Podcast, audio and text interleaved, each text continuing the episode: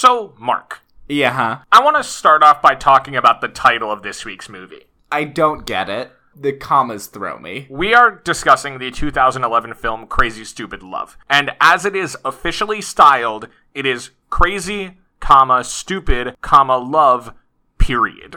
This does not make grammatical sense because if you have two adjectives that are describing a noun, you wouldn't put a comma between the second adjective and the noun. Right. So is love then just another adjective and they're describing just something else? It makes no sense. It very much does not. Also, it's obnoxious to put a period at the end of your title. You either put three or none. Right. Say anything, dot, dot, dot. When Harry met Sally, dot dot dot. Great. Crazy stupid love, period. Wrong. don't care for it. But I was wondering if you had to describe a movie in three words, how would you do it? If we took the naming conventions of this film and applied them to all of cinema, like, can you think of any ways that that might work well? Yes. Kal Ho Naa Ho. Elaborate. Finger crossing. Love triangle. So you're like really pushing the boundaries of I three words pushing. there. Finger crossing is a compound word. There is a I'll dash. I'll give you credit for that. hyphen. Love triangle is one concept that really has to be considered as a unit. So give me that again. What was it? Elaborate, finger crossing, love triangle. Sure. Do you have any ideas? Uh, yes. Hi. So I watched Paddington 2 for the first time recently. Yes. And unlike Will and Mark, I'm not a huge cinephile, so I have to go with uh recency effect. So the three words I would use to describe that are kind, polite shenanigans. I believe you mean just perfect, best movie. Also a good way to describe it. Yeah, that's what I would use. Speaking of great film, the one that I thought of, uh, I'm going to give the descriptor and I want to see if you guys can guess it. Ooh, nice. Like Mark, I'm doing one from the History of this podcast. This one is Cantankerous Interdimensional Avian. Get out. You're fired. We didn't cover that movie. I know we talked about it in an Oscars episode, but we have not covered Get Out in its entirety. You're fired. Rachel's the host now. Can I just say how delighted I am that I have now been a part of Duck Talk? That's what it is. We're talking about Howard the Duck. If you didn't figure that out, you haven't listened to Welcome to the show. podcast enough. Um, I do have some Duck Talk updates in an interview. Duck d- dates. Duck Developments. Duck Velvets is Duck better. dates.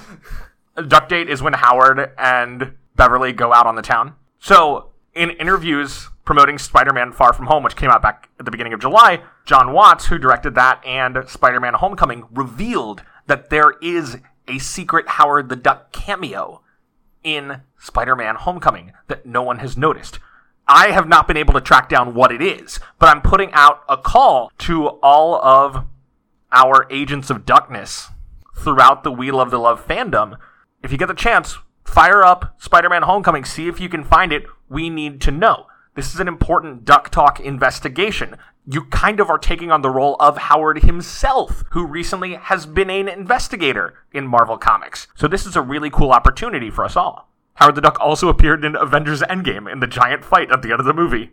It's a pretty great time to be uh, part of the, the Duckverse. A duck fan. Um, I just, as a longtime listener of the podcast, I have heard a lot of Duck Talk in my time, and so I just need to let all other listeners know. I thought I enjoyed Mark's reactions until I'm now sitting here getting to see his face as all of it goes on, and that makes it 5,000 times better. The exasperation and extent to which I zone out during Duck Talk is probably very amusing. I think it's important for us to keep the people abreast of the latest developments in duck cinema. The Duckiverse. Exactly. The HTDCU.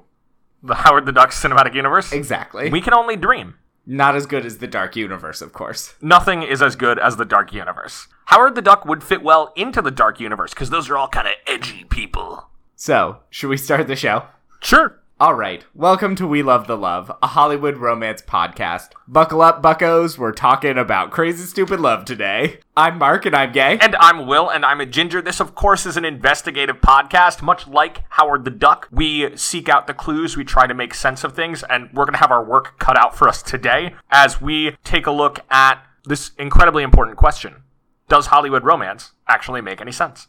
And are any of these people dateable? No, Or even likable? highly questionable. And it doesn't really matter if it's a main plot or if it's a one scene flirtation or if there are like five or six different romances and pretty much all of them are ill advised. We will dig in, we'll see what's there.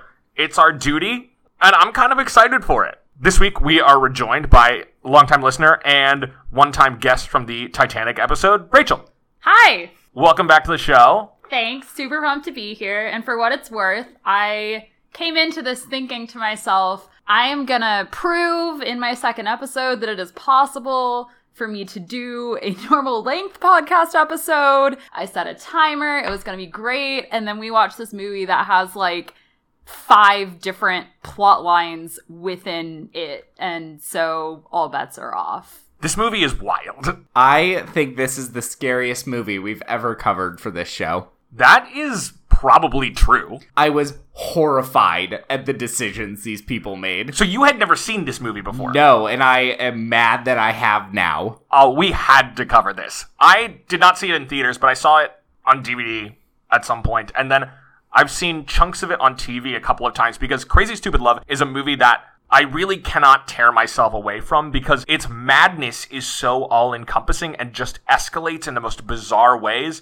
that every time I encounter it, I'm like, maybe this time I can make sense of it. But you can't. And it actually makes less sense and gets more horrifying every time. I can imagine. I will never be watching this movie again.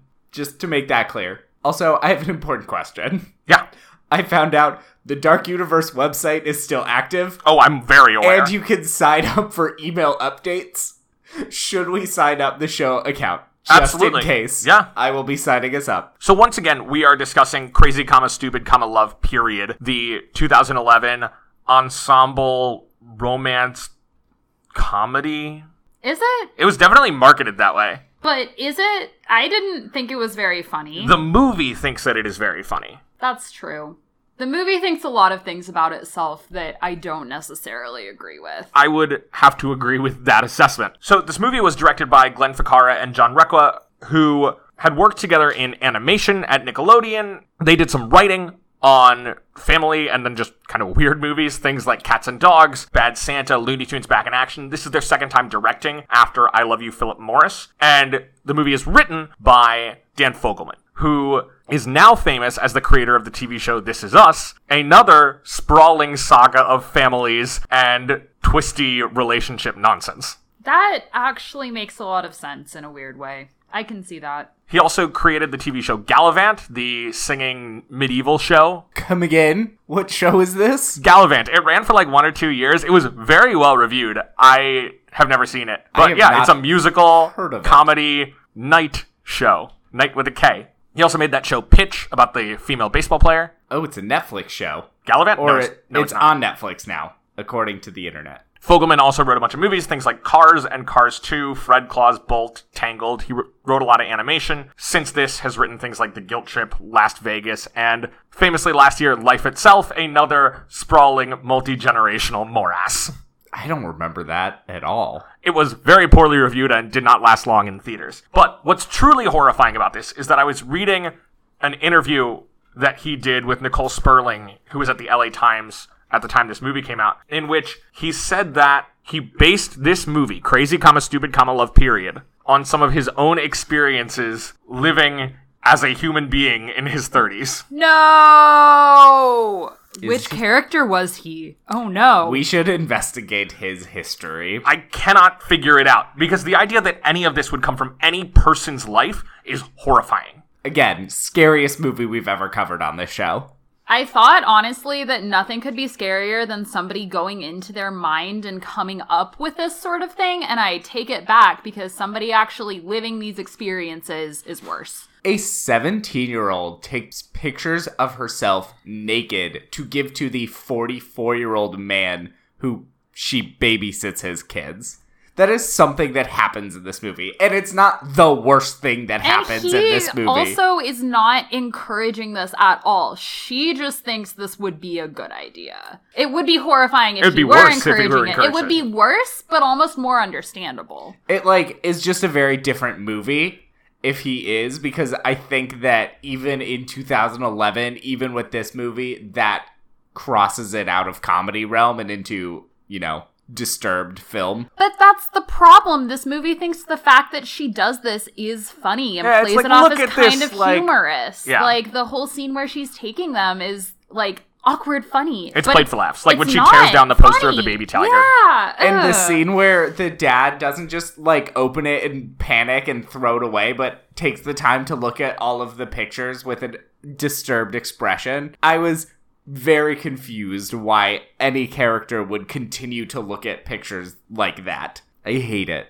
Guys, It's I a weird movie. it. And it's a weird movie, except it like had a lot of buzz around it before it even came out. Or like this script, Fogelman wrote it in 2009 and pretty quickly got Steve Carell attached to it. Those two together, like the script with Carell attached to it, were bought by Warner's for two and a half million dollars, which is a solid script sale. Like that's not a small amount of money.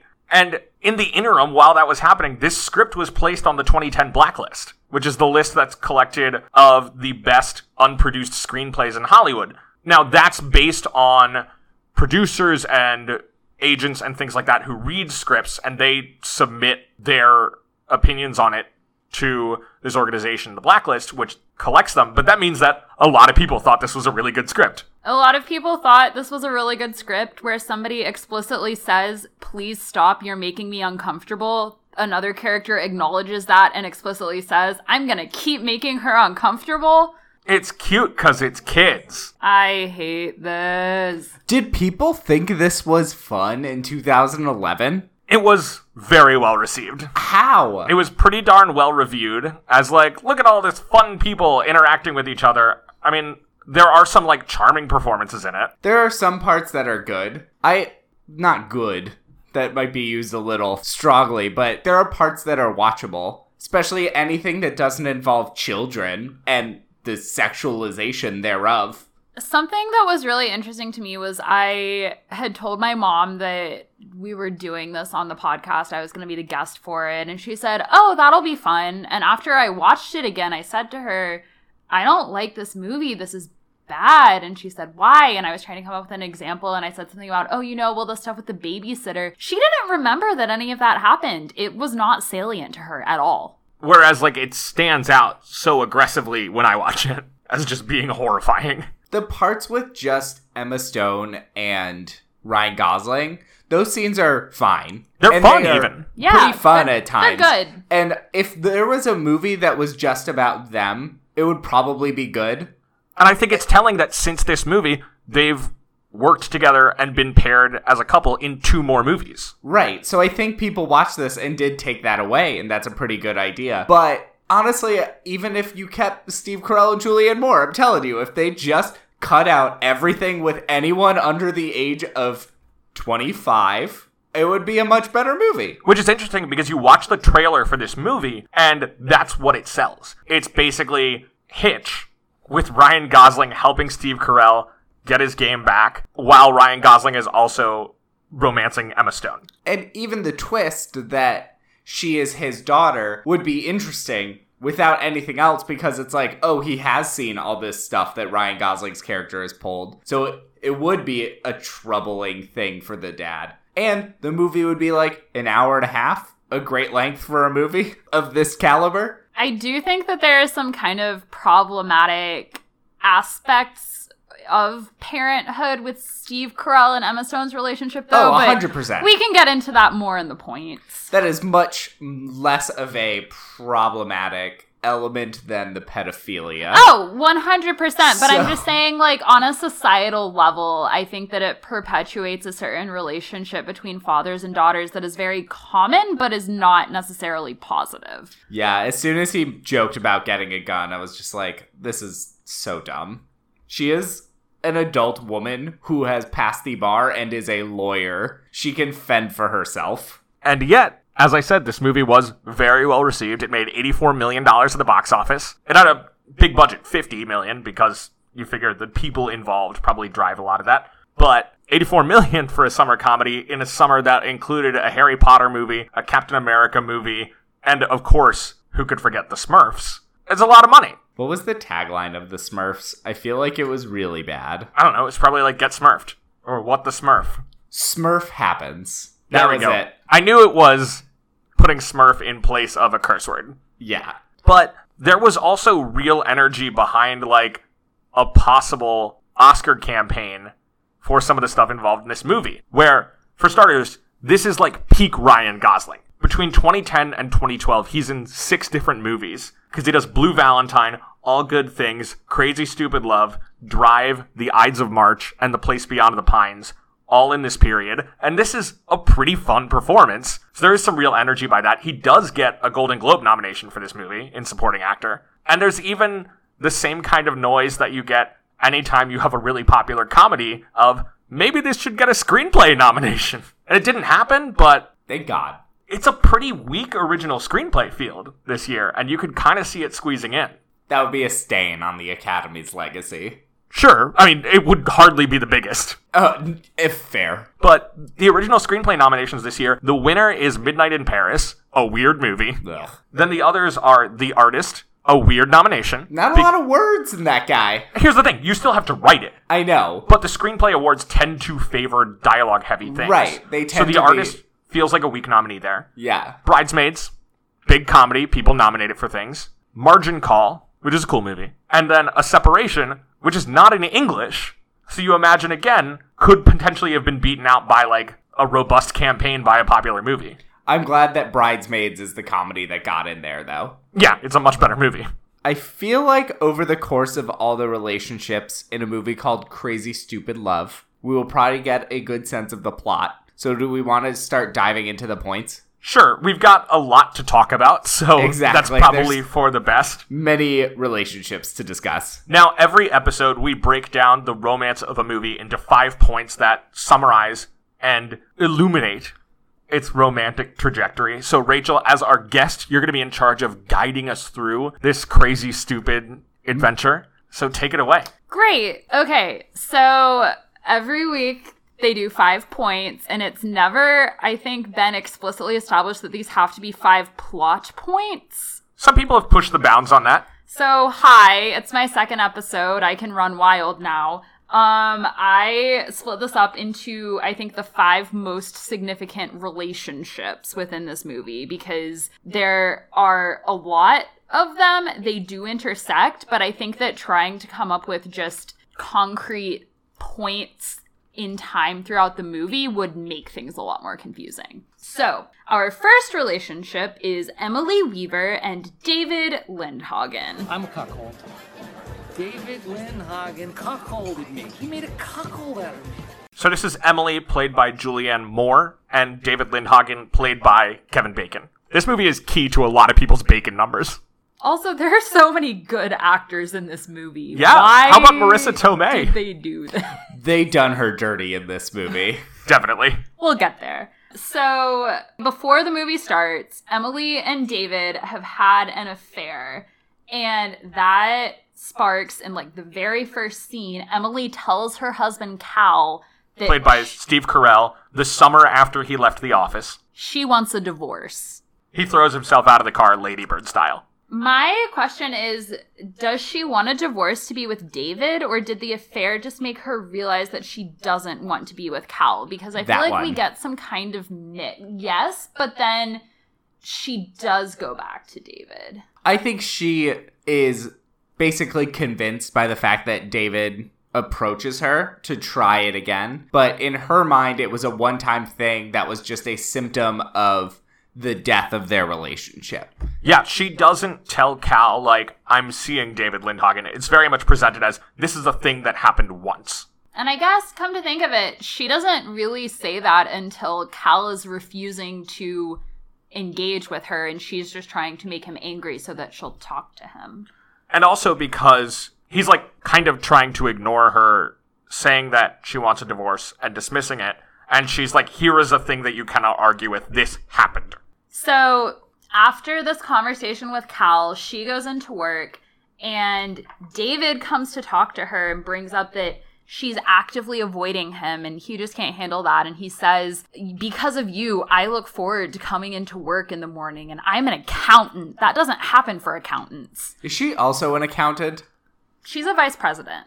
Specifically, her nameplate says associate to the vice president, which oh. feels like an office joke. I, you know what? Probably is. I wouldn't say that in any movie, but with Steve Carell in 2011, feels like an office joke. The fact that he has just left the office makes me think that Right, this movie comes out in the midst of a big Emmy campaign to try to get him an Emmy for The Office. And I'm gonna throw it out. It's ridiculous that he never got one. it is weird. I'm surprised. I didn't know that. Yeah, just kept losing out to other shows. Hmm.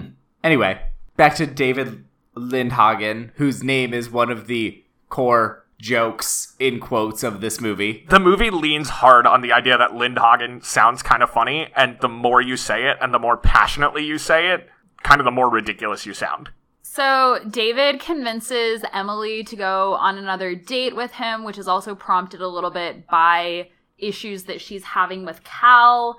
And he even buys her Give Me a Chance flowers, which will come back. They're nice flowers. But when he's given her these flowers at the end of the date and they're standing in the front yard and they're about to kiss, maybe they started kissing, the babysitter walks out and full on shames her for having gone on a date with David Lindhagen. And at the time, she doesn't really understand why this is happening. It's completely inappropriate. She's going on about like, you know, when I am at the end of my babysitting, like the other kids I babysit are so happy to see their dad come home. And basically just like harassing Julianne Moore because Cal is not living with them and therefore won't be coming home in those circumstances. And it's like, babysitter, chill out. This is so out of line. But it's because she's in love with Cal. we'll get We'll there. get to that. Yeah. So it's unclear to me whether Emily is in the meantime realizing that she is still in love with Cal or whether she just realizes that things aren't right with David, but it seems like she's maybe a little reluctant to keep going on with all of this. The weird moment is when she calls Cal to ask him how to get the pilot light on on the stove, and she's not using the stove. She's just given her kids ice cream. She's not in the kitchen. And so we are kind of led to believe that she's just using this as an excuse to talk to him, And he knows this because he is watching her through the window. Which Again. is presented as fun because he's not there to stalk. He's there to take care of the gardens because he just wants the flowers to be in good shape. He just wants to aerate the lawn. We will get there. But she has left her sweater in David Lindhagen's car during the date. And so he comes by the house to give it back to her. And he wants to also maybe kind of try to reconcile because things were a little weird at the end of their last date. And instead, Yeah, because the babysitter yelled at her. he ends up getting punched in the face. Ryan Gosling walks up to him and says, Are you David Lindhagen? He says yes. Ryan Gosling punches him and says, This is for what you did to my friend. And this is my first invocation of the scene that will be called, what are we calling it on this podcast? We could call it just the scene because the scene, everything capital S. blows okay. up. So, yes, this is the first invocation of the scene, which will come back in all of the rest of the points. And I think those are all of the things I have to say about Emily and David Lindhagen. Yeah, after getting punched by Ryan Gosling, we never see David Lindhagen again, really. He continues to participate in the ensuing scuffle and then gets chewed out by a policeman. I wish we had gotten more resolution on the Lindhagen of it all. He might be the best of these people. Yeah, but he did also have an affair with somebody that he knew was married and didn't seem to feel bad about that at all. I agree with you that that's not amazing. Yeah, I but- still think he might be the best of these people. Yeah. I mean, it is interesting that he's the one that is pursuing it with real feelings. Accountants don't get excited to go to work. My mom is an accountant. Shout out. Hi, Jackie. Hello. Point two Jacob and Hannah. For what it's worth, I've tried to put these points in an order that makes it kind of possible to follow the plot, but they're also in order of how much I cringe in writing them, starting with the least cringing and escalating. You're adorable. No. I am sexy. I am R rated sexy. Okay, I know what happens in the PG 13 version of tonight, all right? I know. It's that I get I get really drunk and I pass out and you cover me with a blanket and you kiss me on the cheek and nothing happens. But that's not why I'm here. I am here to bang the hot guy that hit on me at the bar.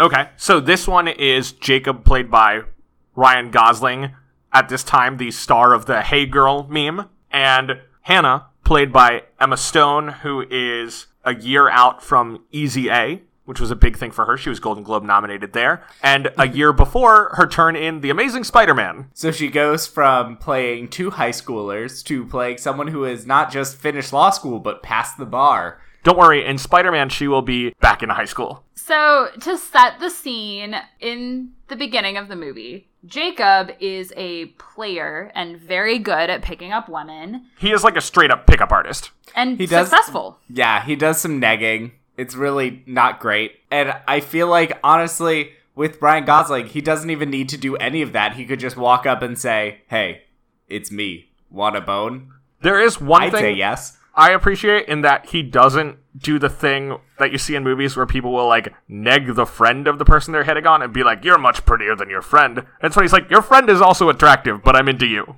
So that's his situation, and Hannah is studying for the bar and then takes the bar. She's dating Josh Groban. And she thinks that that's a very serious relationship and is definitely going somewhere. But after she passes the bar, there's a big party, Which Josh Groban has teased as like everyone be there. There's gonna be a big announcement, and there is a big announcement. but it's not that Josh Groban is asking Emma Stone to marry him, It's that he wants to give her a job. which is a big deal. That is a big deal. And it's just a weird situation where it seems that Hannah and Josh Groban are on just completely different pages to a weird extent. So I'm gonna throw out just like a general idea for all of society. What if proposals were not needing to be this huge, big surprise, oh my gosh thing in the sense that we have never had a discussion about marriage before. Now let's decide to get married. What if we set as the societal norm that we're gonna have like multiple thoughtful conversations about this over the course of several months or maybe longer to determine that we're on the same page. And then once that's done, we can get engaged. And if there needs to be a proposal, cool, that can happen. But it's already been established because if that were the case, then she would know that this wouldn't be a proposal because they haven't had those conversations clearly. See, I think the problem is what you're describing is rational, intelligent love. Sorry, rational, comma, intelligent, comma, love, period. And that's not the movie that we're watching, Rachel.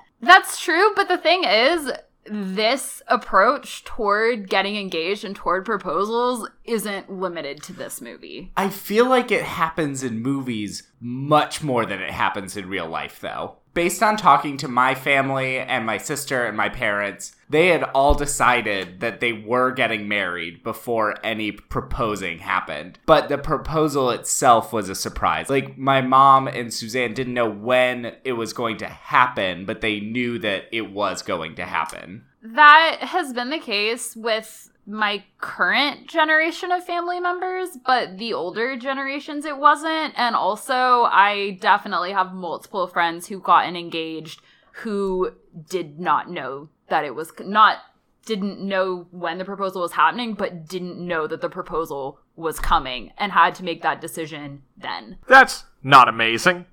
We had a similar conversation about this back in our Sweet Home Alabama days when Reese Witherspoon was surprised proposed to by Patrick Dempsey. In a Tiffany's store, right? That's right. it's fancy.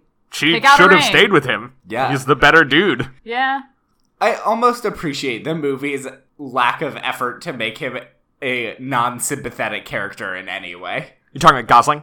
No, um, Luke Dempsey in Sweet Home Alabama. How they just like he's just a great guy, and she just chooses not to be with him. Yeah, because she's being dumb. Yeah, Because soulmates, y'all. I mean, soulmates play a big role in this movie, too. Yep. Do we think any of these couples were struck by lightning on a beach when they were children? I hope not. Did that put them on board a soul train?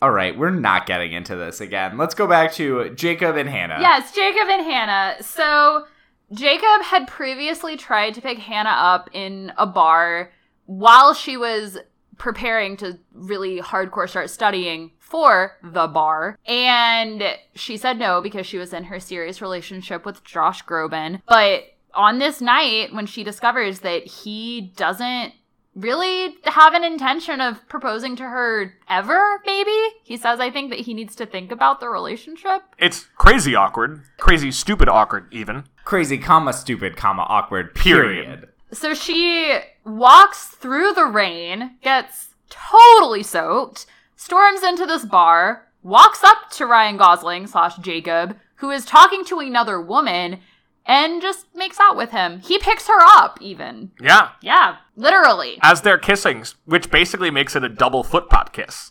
True, yes. And then she says, okay, we're going back to your place now. And they do. And his place is awesome. Yeah. So he just inherited all that money? Yes. There's a Cool. vague mention of his dad being successful at business, even though he was too soft to deal with his cold hearted but beautiful mom. And Ryan Gosling now uses that fortune to buy things like massage chairs. He admits on the first date, in quotes, not really a date, that he has a shopping addiction to fill an empty void in his life caused by a lack of love from his parents. A lot of the like pillow talk in this was not part of the script. They just gave Ryan Gosling and Emma Stone actual alcohol and threw out scenarios and told them to make up dialogue. It's a really good scene. They have good chemistry. It's the best part of the movie. but it also is definitely super intimate and they get back to his apartment she says okay i did that whole confident thing in the bar but that is not really who i am. I'm kind of awkward. Please take your shirt off now. And then they have a conversation about what his move is to pick up women. It is It's to literally pick them up. it's the dirty dancing lift, which doesn't make sense as a move because you wouldn't be able to do that with a woman who had no idea how to be lifted. So this is another thing that was not in the script. Ryan Gosling proposed it because he had done ballet and can do it, and he was like, "This would be a fun thing to make this character do." And so that's why they did it, and they tried it once with Emma Stone, but she has a crippling fear of heights as a result of falling when she was doing gymnastics as a kid, and so they had to do it with a body double when they actually do it in the movie. It's pretty noticeable. Yes. I will say in this scene, it is a pretty good use of the movie's one F word. It's a PG 13 movie, so they get one non sexual use, and it is Emma Stone's response to Ryan Gosling taking off his shirt, and it's appropriate. Yeah, it feels right. It Yep. feels very right. There's also a conversation in here about what kind of night it will be, with Emma Stone insisting it will be the R rated version of the night instead of the PG 13 version of the night, where she falls asleep and he, like, tucks her in. This, of course, is a PG 13 movie, so that's exactly what we get, only it's gender flipped. Ryan Gosling falls asleep and Emma Stone tucks him in. There and was a thing removes where- the alcohol from his hand that he still is like holding in his glass. It has not spilled, even though he's asleep. There was a thing where she started talking about PG 13 versus R, and I was like, what's this movie rated? That came up when I said, oh, good use of the one F word.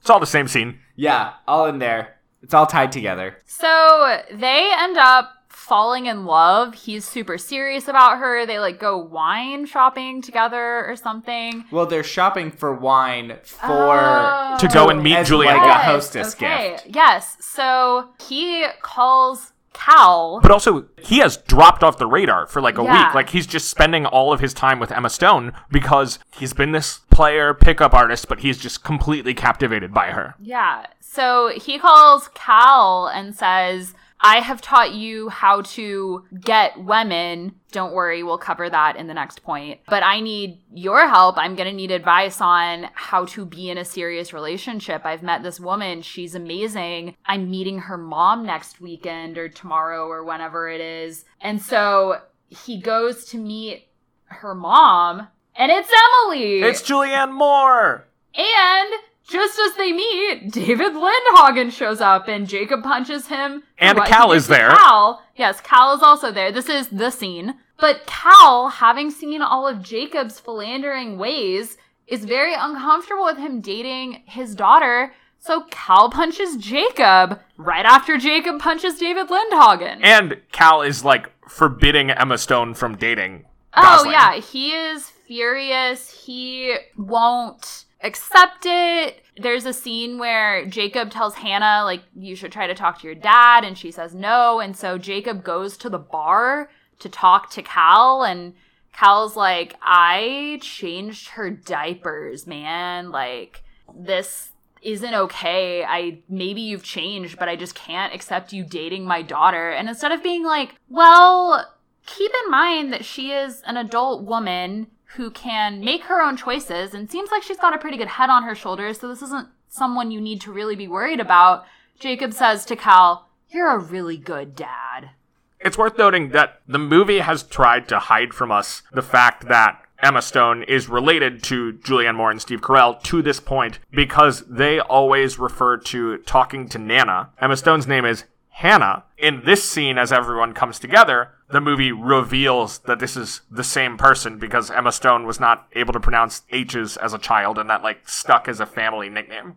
It's pretty sweaty. So ultimately, Jacob and Hannah seem like they're gonna end up together. Cal, quote, acquires a firearm On a uh, shady website. from a shady website and kind of gives Jacob his approval. They shake hands. I think that's like bro code something. I don't know. And Hannah's like, this will be fun instead of, you know, saying, Dad, let's pause and remember, I am an adult woman with a good head on my shoulders who can make my own choices and I appreciate your input, but you have no say in who I date. This is a relationship, the Cal Gosling relationship in the second half, after Cal knows that Jacob is dating Hannah, that I think the movie thinks is funny and kind of charming, even in it, when it's complicated, but it's not, it's just gross, and Cal needs to back off.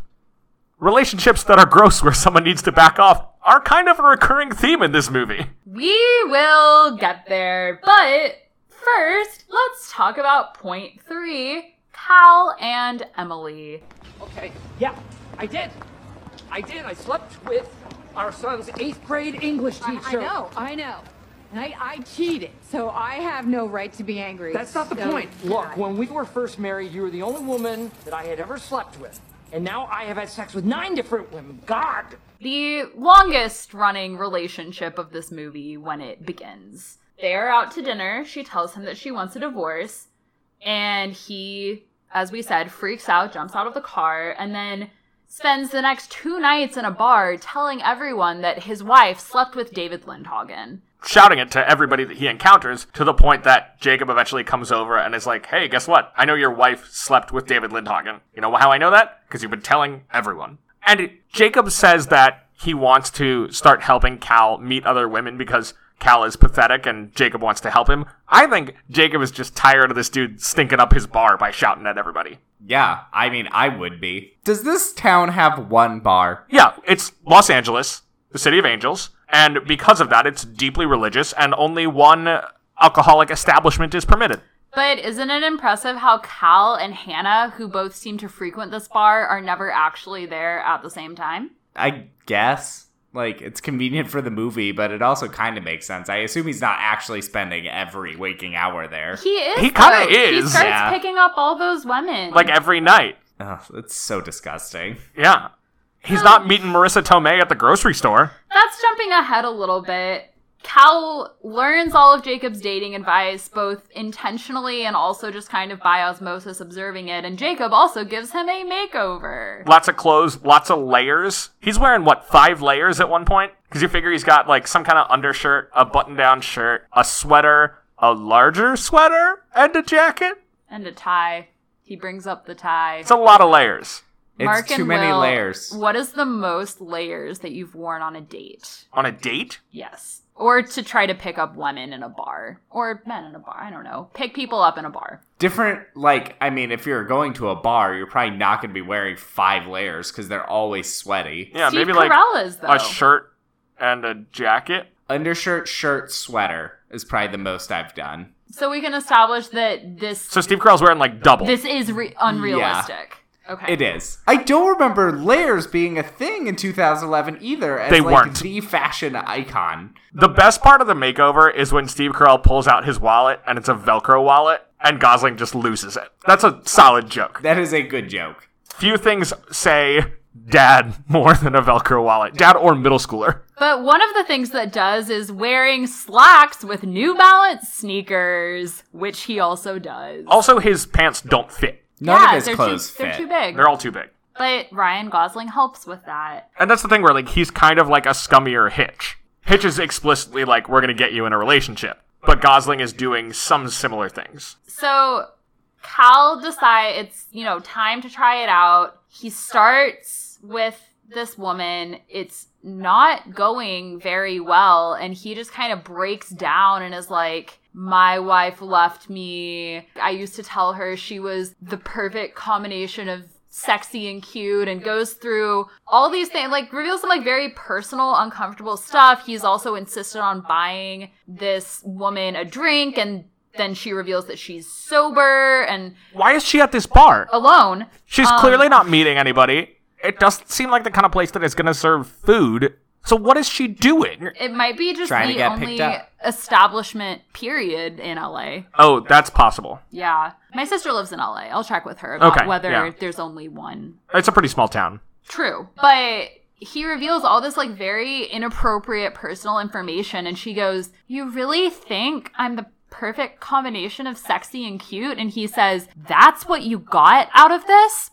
And then they go home together. Like she is getting majorly turned on by him Being insecure, basically. being insecure like i don't want to say emotionally vulnerable because it's kind of like weaponizing vulnerability but it's really creepy that she's into all of the things that he's saying because he's basically just like I am broken and uh, like I've only ever been with one woman. I miss my wife. Like She's like, yeah, give it to me. Her kink is broken men, apparently. Apparently. apparently, We later find out that she went down on him for 45 minutes because he said he was nervous. The stamina. that actually is an impressive feat, but it's not a feat that should necessarily ever happen. I don't know. You do what you want with your sex life. That's a very long time. It's just a weird, weird makeout scene. And then she leaves in the morning. She's like, call me.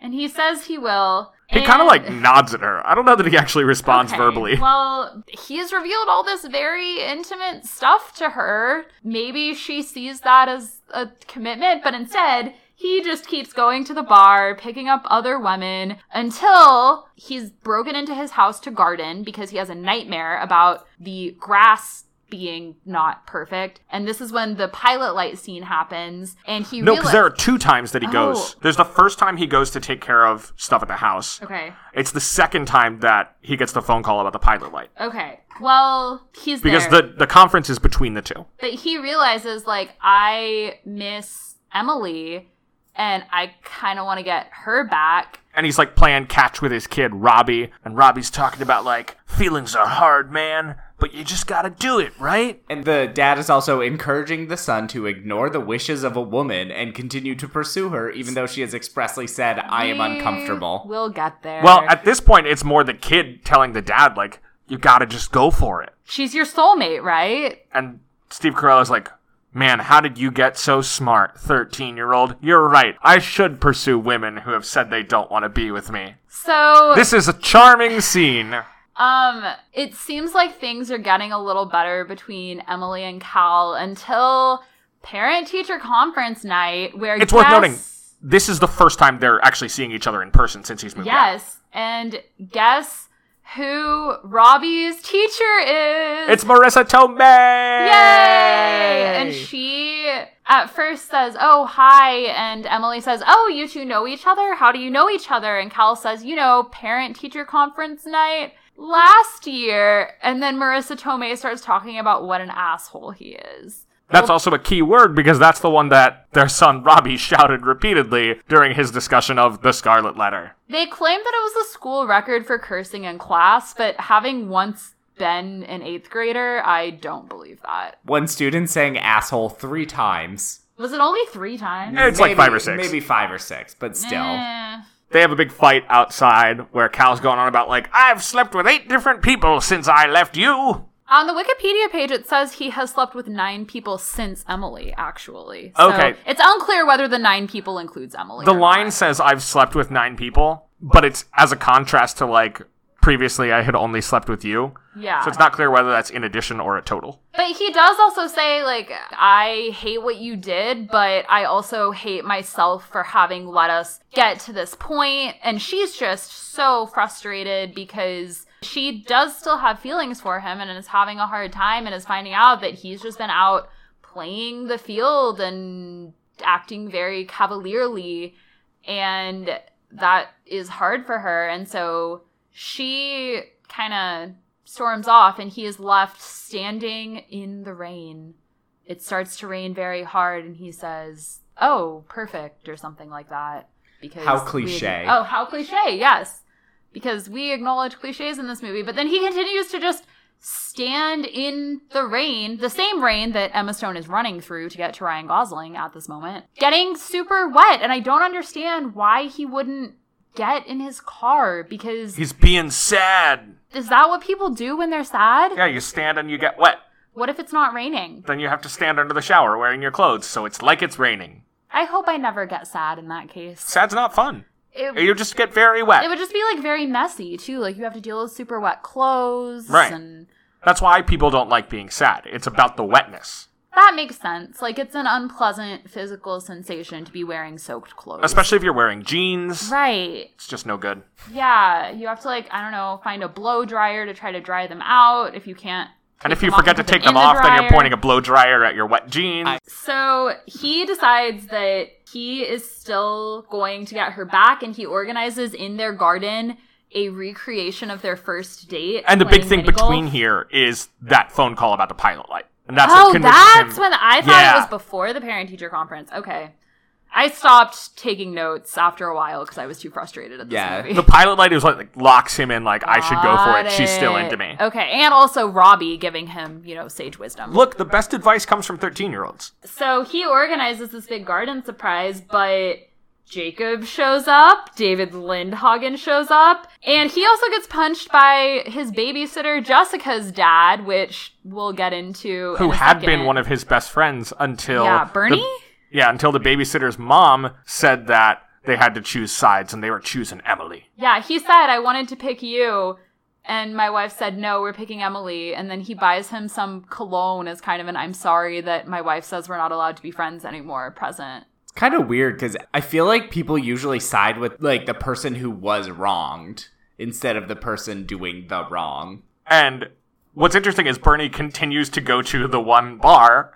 And so Bernie sees Cal, like, womanizing his way around. But they also will kind of look at each other sadly across the bar, acknowledging, like, we used to be close, but we can't be close anymore because we picked Emily. I just remembered that we have to give dating advice based off this movie. Oh, yeah. I'm mad. Can't wait. All right, so then the climax of our Cal Emily relationship comes at middle school graduation. Yes, where Cal ends up hijacking Robbie's speech. Don't worry, we will tell you more about Robbie's speech. Robbie the In a later point. salutatorian. yes. 13 year old rock star, apparently. he hijacks Robbie's speech and talks about how much he loves Emily, and we don't really get a resolution because the movie ends right after graduation, but they seem to be on a good note, and according to Wikipedia, it is implied that they might get back together. I got that reading. The movie certainly wants us to think that. Mm-hmm. I So that agree. takes us to our fourth relationship. Oh God, we're not. Uh. We're like just over halfway done.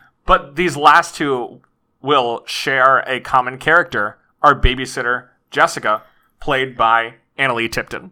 Oh, Jessica. She is 17 years old, and she is their babysitter, and she is in love with Cal.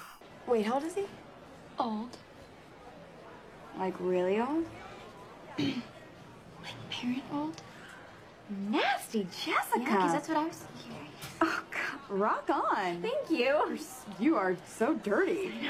We get a hint of this in the very beginning of the movie when Jessica is playing with their youngest child, Molly, and they knock over a photo of Cal and Emily. And when Jessica picks it up, she kind of covers Emily in the picture so that she's just looking at Cal.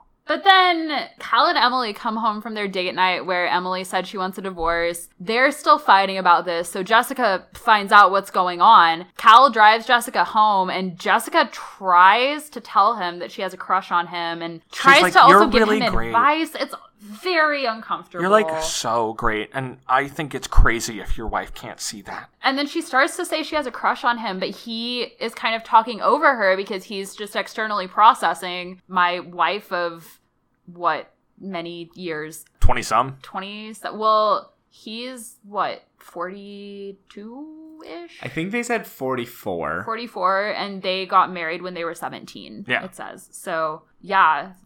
20 some years. Yeah. He doesn't hear her say that she has a crush on him. And then later she finds out from her parents that he has become a ladies' man post separation. So she goes to the popular girl in school to try to get advice on How to seduce older Yes, men. how to seduce older men. And Madison tells her the way to do this is to take dirty pics. And she even demonstrates the face that you're supposed to make in these nude photos. All I can think watching that scene is, oh yeah, a man in his 30s wrote this, again, allegedly based on his life experiences.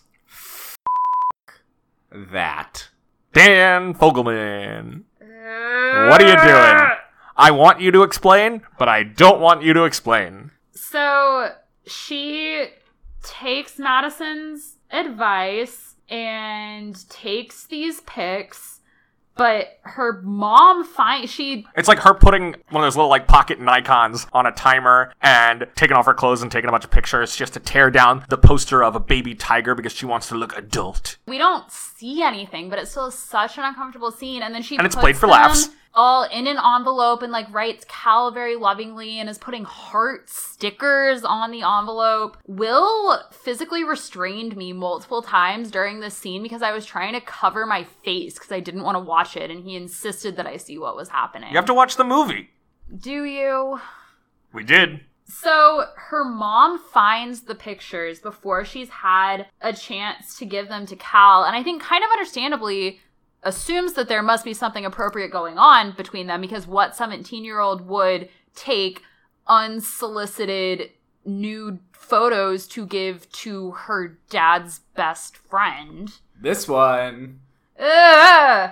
So her mom takes the photos to Bernie to look at. And that is what Mark was talking about earlier, where like he doesn't just realize what they are, he looks through them. with increasing horror on his face, and then he leaps off the couch to run over to Julianne Moore's house, where Cal is not living, and he knows that Cal is not living there, but for some reason he goes there to punch Cal. And luckily that's where Cal is. Because it's the because scene. scene. So again, just to recap, Jacob punched David Lindhagen, followed immediately by Cal punching Jacob, followed immediately by Bernie punching Cal, and Bernie like tears the top off of the little windmill that they had made As like a little mini golf course. mini golf to try to ram it into Cal, and Jessica's there going, "Daddy, Daddy, Daddy, no, Daddy, he didn't know about them. He didn't know about them." Which is true. Yes, and that is when Cal finds out that Jessica has been in love with him. But that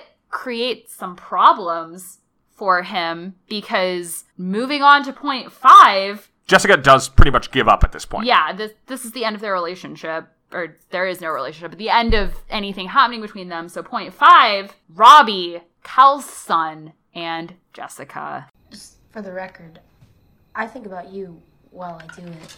Robbie, I have this picture of you and I look at it the whole time. stop it.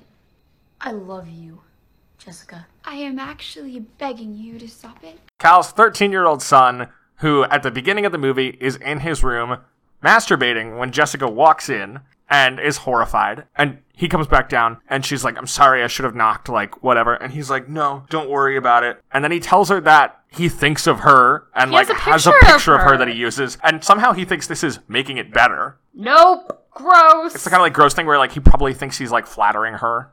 It's really upsetting. It's disgusting. Everything about this is so bad, and I just want to skip this point. So then the next day, maybe not the next day, but pretty soon after that, he texts Jessica. And he's also texting in class, so another bad thing he's doing. He texts her about how Demi Moore and Ashton Kutcher have a pretty significant age difference and things still seem to be working out for them. And Jessica and Robbie are only four years apart. For what it's worth, Demi Moore and Ashton Kutcher broke up the next year. And she texts him back, Stop making me uncomfortable. A pretty clear message. Or is it? So he makes this. Oh, this is when he stands up in his class and starts talking Yes. about how the characters in The Scarlet Letter are assholes because they fell in love, and love is the stupidest thing that exists, and how could anyone care about love? quote love, Love is, is for crazy and stupid, stupid." assholes So then Robbie goes to Emily's office after school and she goes to a meeting and David Lindhagen comes by and Robbie tells him that his parents are ultimately going to get back together and says about Cal, he's not going to give up on her. Just like I'm not going to stop sending Jessica text messages that make her feel uncomfortable. Yay! So, like, Let's make toxic masculinity cute. he knows that she is really uncomfortable. And to be honest, I would say someone being told you're making me uncomfortable does not always make them realize that someone is uncomfortable. But we now have verification that Robbie knows and he's just going to keep going with it. So his And he just keeps going on about how like people need to realize we're only four years apart. That's not crazy. yeah. But this is also a point where like that's a very significant age difference. his next exploit is he goes to the high school and does this whole like scarlet letter esque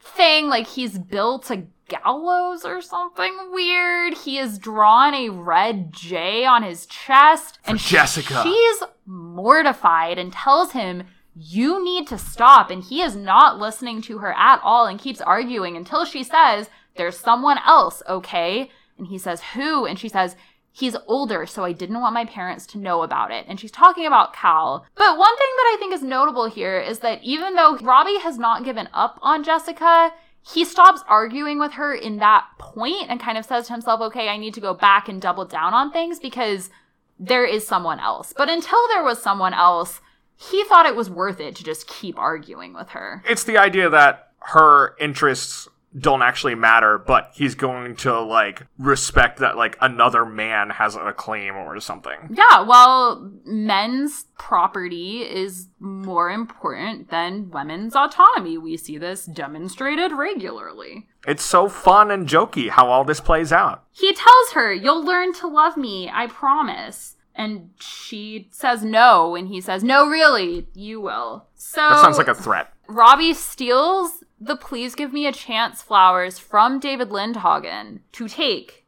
to Jessica and leaves them for her. And then in the big scene, he's there and hears that Cal is the man that Jessica's in love with. And he's furious. he basically disowns his own father as a result of this and won't speak to him. We see Cal in the parking lot of his school at one point, and Robbie just glares at him and keeps walking. So, how did Robbie get home that day? Maybe he like took a bus. I don't know. So, all of this culminates in Robbie's salutatorian speech. Yeah, middle school graduation is like the secondary big scene of this movie where everyone is there. We've heard previously that Jessica has a brother who is Robbie's age, so I So assume that's why sense. their family is there. But Robbie does thank Jessica for going to the graduation. And she says, Yeah, of course, not, well, my brother was graduating. So he makes this speech about how love is not real and doesn't exist. As his salutatory address. As his address. And it's like the school should have read this speech. No teacher jumps it. It's like even if he's giving an off the cuff tangent against love, no teacher would sit through it and not be like, "All right, Robbie, Thanks, great Robbie. job." Let's move on. Oh, the choir wants to sing a song? Oh, always remember me. Never lets us down.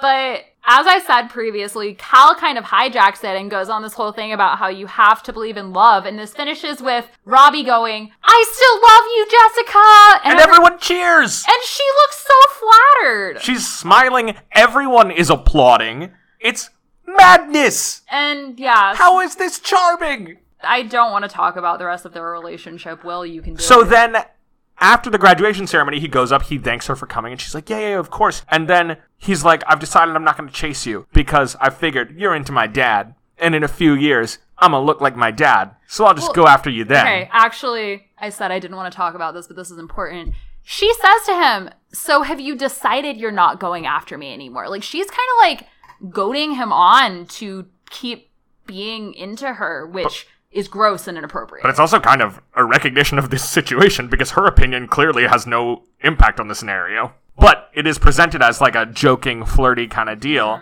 And then he's like, Yeah, like I'm going to look like my dad, and then you'll be into me. And she's like, well, in the meantime, and she gives him the naked photos. It's insane. A 17 year old hands a 13 year old naked photos of herself that she took to give to that kid's dad. Every piece of this possible transaction is madness. Also, she's 17. We haven't heard anything about college. Can we assume they're going to be in high school together next year? Maybe. Like, what senior in high school wants a freshman to have naked photos of her? Or any freshman in high school to have naked photos You of them, know- whether or not you're in high school. You know that kid is showing them to his friends. Oh, yeah. Unless in like some perverse, like, I'm in love with her way, I'm gonna protect her from this. But like, he's showing him to his friends probably, right? He's a scumbag. Yeah, well, she says to him, "This is to get you through high school," and it's Which is also gross. All of this is gross, and I hate all of this. And it's supposed to be charming. It's supposed to be so cute, and it's not. It's just extremely upsetting. So, after talking through these five different romances, do we find the romance of crazy, comma stupid, comma love period to be believable? no. I resent this question actually because it makes me feel like I have to think a little more deeply about each individual relationship. Hmm. Like Robbie and Jessica, definitely not. I cannot think of any 17 year old girl who would end it. Like up until the ending, I'd be like, okay, yeah, creepy 13 year old freaking out a 17 year old. That is something that maybe could happen. But the fact that she gives him the photos and kisses him on the cheek, no. There's just like not a world where a high school senior would do that. No. Correct. There, it just like wouldn't No. happen. Jessica and Cal maybe a little more believable. Not good, but It's more believable. more, More believable. believable.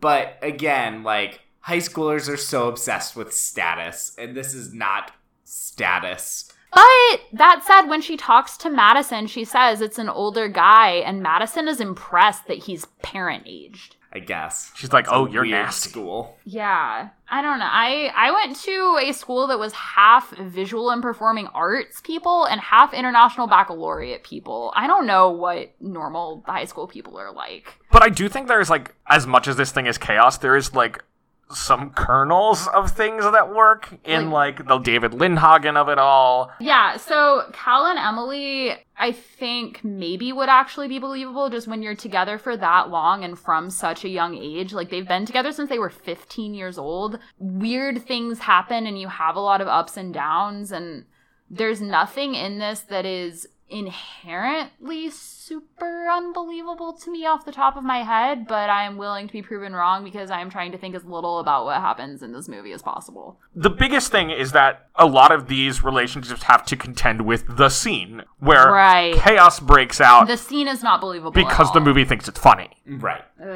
So if we're rating this on our 10 point scale where 0 is totally unbelievable and 10 is we believe all of it, where does this movie fall? Can we do half points? Do I have to do an integer? You have to do an integer. Okay. I think I was between a one and a two, and I was gonna say one and a half, but I'll give it benefit of the doubt and say a two because there are kernels, as Will said, and I think that there probably are more kernels that in isolation are believable. It's kind of just the combination of everything. The culmination in the scene, and also the fact that I don't like this movie very much, and I don't want that to bias it. So I'm gonna, in light of that, maybe say a two. But the ra- not the believability ranking, the actual rating of the quality of the movie, I would say is a zero. What were you thinking, Will? I'm a little higher than that. Yeah.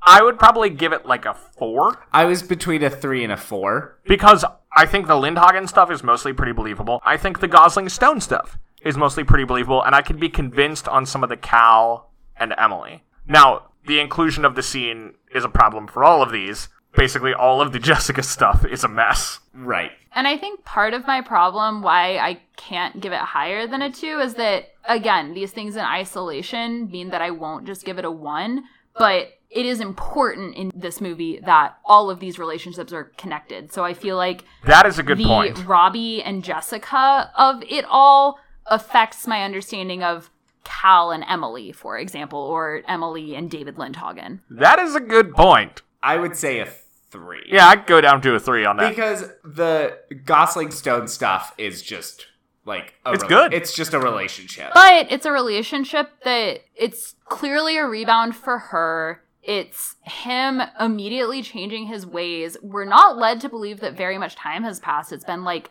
Maybe like two weeks. two weeks. Again, I think that everything that happens with them is potentially believable, but I don't think it is in the timeline that we're getting. It's also not like after two weeks. It's not like they're getting married. It's that they're getting dinner with her mom. Where Mm. and if you like, it is fast. But if you live in the same city, like No, be- what I'm basing this on is he calls Cal and says, I have met the game changer. Like, this is it. I want to be with her. And we And I know think that's that- after a week. Yes. yeah, It is unclear fast. what time frame this movie takes place over because we have the end of the school year and we have a parent teacher conference and that could be like a second semester conference but it still means this takes place over like four or five months I'd buy that. it's just never clear how much time is passing at what time No, i impossible to know. but for example we do know that like hannah takes the bar and gets results Right. So, are any of the people in this movie dateable? let's just combine this with who would you date If I had to do any of the main people, I think Hannah is the least objectionable of everybody. There's nothing really that wrong with Hannah. Right. And she also has kind of an awkwardness that I can identify with. So I feel like we could, I don't know,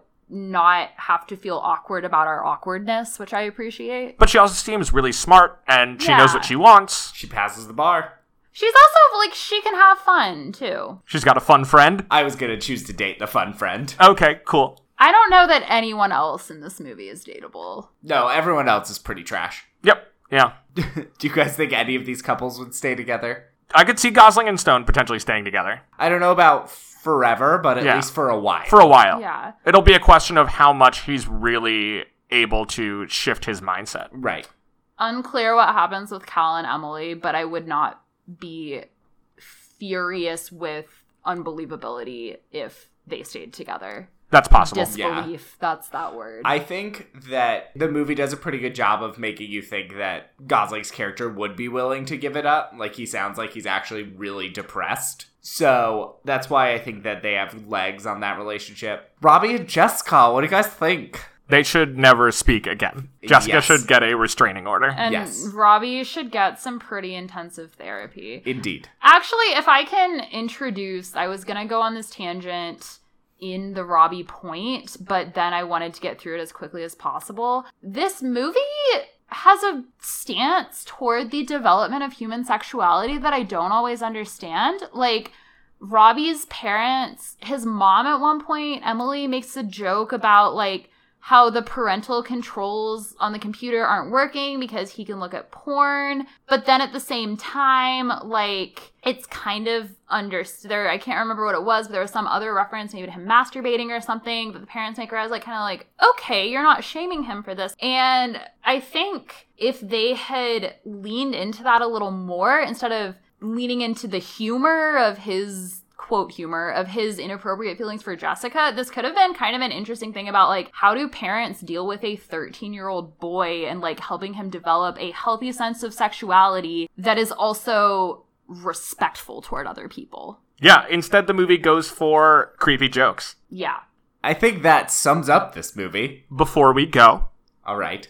This has happened so many times to movies we've covered on the show that we have to ask the oh, question. I don't even want to talk about it. Should no. Crazy Comma Stupid Comma Love Period be made into a musical? No. No, that does it for this movie. There I should kind of be- wish there were songs. It No. would make it longer, but it would just There up the be chaos quotient. As little exposure of this movie ever. If it's made into a musical, then that means that there will just be more of it, and it may be my purpose in life. I've discovered to buy every DVD and Blu-ray of this I can find, so that I can break them all. So you want to be like George Lucas with the original versions of Star Wars and with the holiday special and just destroy them so they can't be watched. Sure. we should watch the holiday special. Yeah, let's do it. All right, that actually does it for this movie. Next week, we will be watching a classic. AFI Top cinema. 100. That's right. We're going to be alone, just the two of us, for the first time in a while, as we return to Mike Nichols, director of The Birdcage, All right. to take a look Thank at for that. the 1967 Best Picture winner, The Graduate. I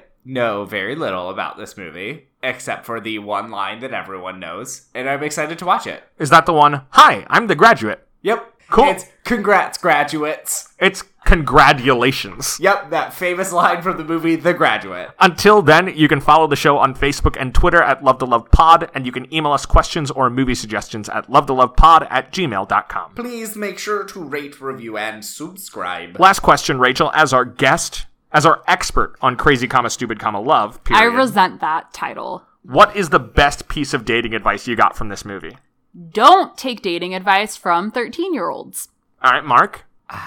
I don't know. The only relationship I support, she passes the bar and then hooks up with a hot dude. So maybe try that. I mean, it seems like the dating expert in this movie is Ryan Gosling, and his advice seems to be layer up. So maybe that's what you're supposed to do. I don't know. Well, there you go. Until next time, I'm gay. And I'm a ginger, so between the two of us, we know everything there is to know about romance. Bye.